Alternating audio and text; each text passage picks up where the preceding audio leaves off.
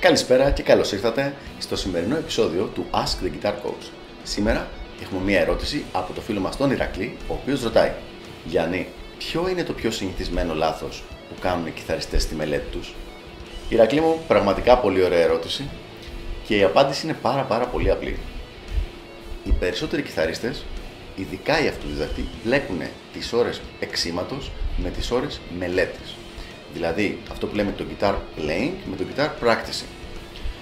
Αν θέλει κάποιος να βελτιωθεί, δεν πρέπει απλά να παίζει κιθάρα. Πρέπει να μελετάει κιθάρα. Παίζω κιθάρα σημαίνει ότι παίζω αυτά που ήδη ξέρω, παίζω πιθανώς τα ίδια και τα ίδια, κομμάτια, οτιδήποτε, ό,τι έχω όρεξη εκείνη τη στιγμή. Αυτό το πράγμα δεν σε βελτιώνει. Ή αν σε βελτιώσει, σε βελτιώνει πολύ πολύ λίγο. Άπαξ και τα έχεις μάθει ήδη αυτά τα πράγματα, από εκεί και πέρα δεν σε βελτιώνει καθόλου. Απ' την άλλη, η κιθαριστική μελέτη συγκεντρώνεται σε πράγματα τα οποία δεν ξέρεις να κάνεις καλά και πρέπει να τα βελτιώσεις για να μπορέσεις να ανέβεις στο επόμενο επίπεδο στο παίξιμό σου. Άρα λοιπόν, όταν ακούμε κάποιον να λέει «Μα μελετάω όλη μέρα και δεν βελτιώνομαι», στη συντριπτική πλειοψηφία των περιπτώσεων, το παιδί αυτό εννοεί ότι παίζει όλη μέρα, είναι μια κιθάρα στο χέρι, παίζει ακόρτα, παίζει κομμάτια που γουστάρει, παίζει σολάκια που ήδη ξέρει, παίζει ε, συγχορδίες που ήδη ξέρει εδώ και χρόνια, παίζει κάποια ρηφάκια.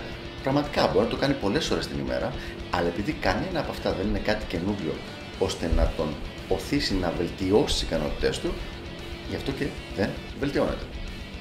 Όταν κάθεσαι να μελετήσεις, το πιο σημαντικό πράγμα είναι να έχεις πολύ πολύ συγκεκριμένες ασκήσεις οι οποίες να είναι επικεντρωμένες πάνω στα πράγματα που δεν ξέρεις να κάνεις καλά. Δηλαδή, ιδανικά πρέπει να σε έχει δει ο καθηγητής σου, να έχει δει τις, τα πράγματα που δεν κάνεις καλά, τις ελλείψεις σου, να σου έχει δώσει συγκεκριμένες, συγκεκριμένες ασκήσεις και από αυτές τις ασκήσεις να κάθεσαι εσύ να φτιάξεις το πρόγραμμά σου το ημερήσιο. Όταν κάνεις αυτό το πράγμα, αυτό είναι κιθαριστική μελέτη.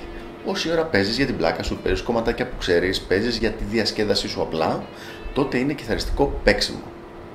Οπότε λοιπόν, το πιο συνηθισμένο λάθος είναι αυτό.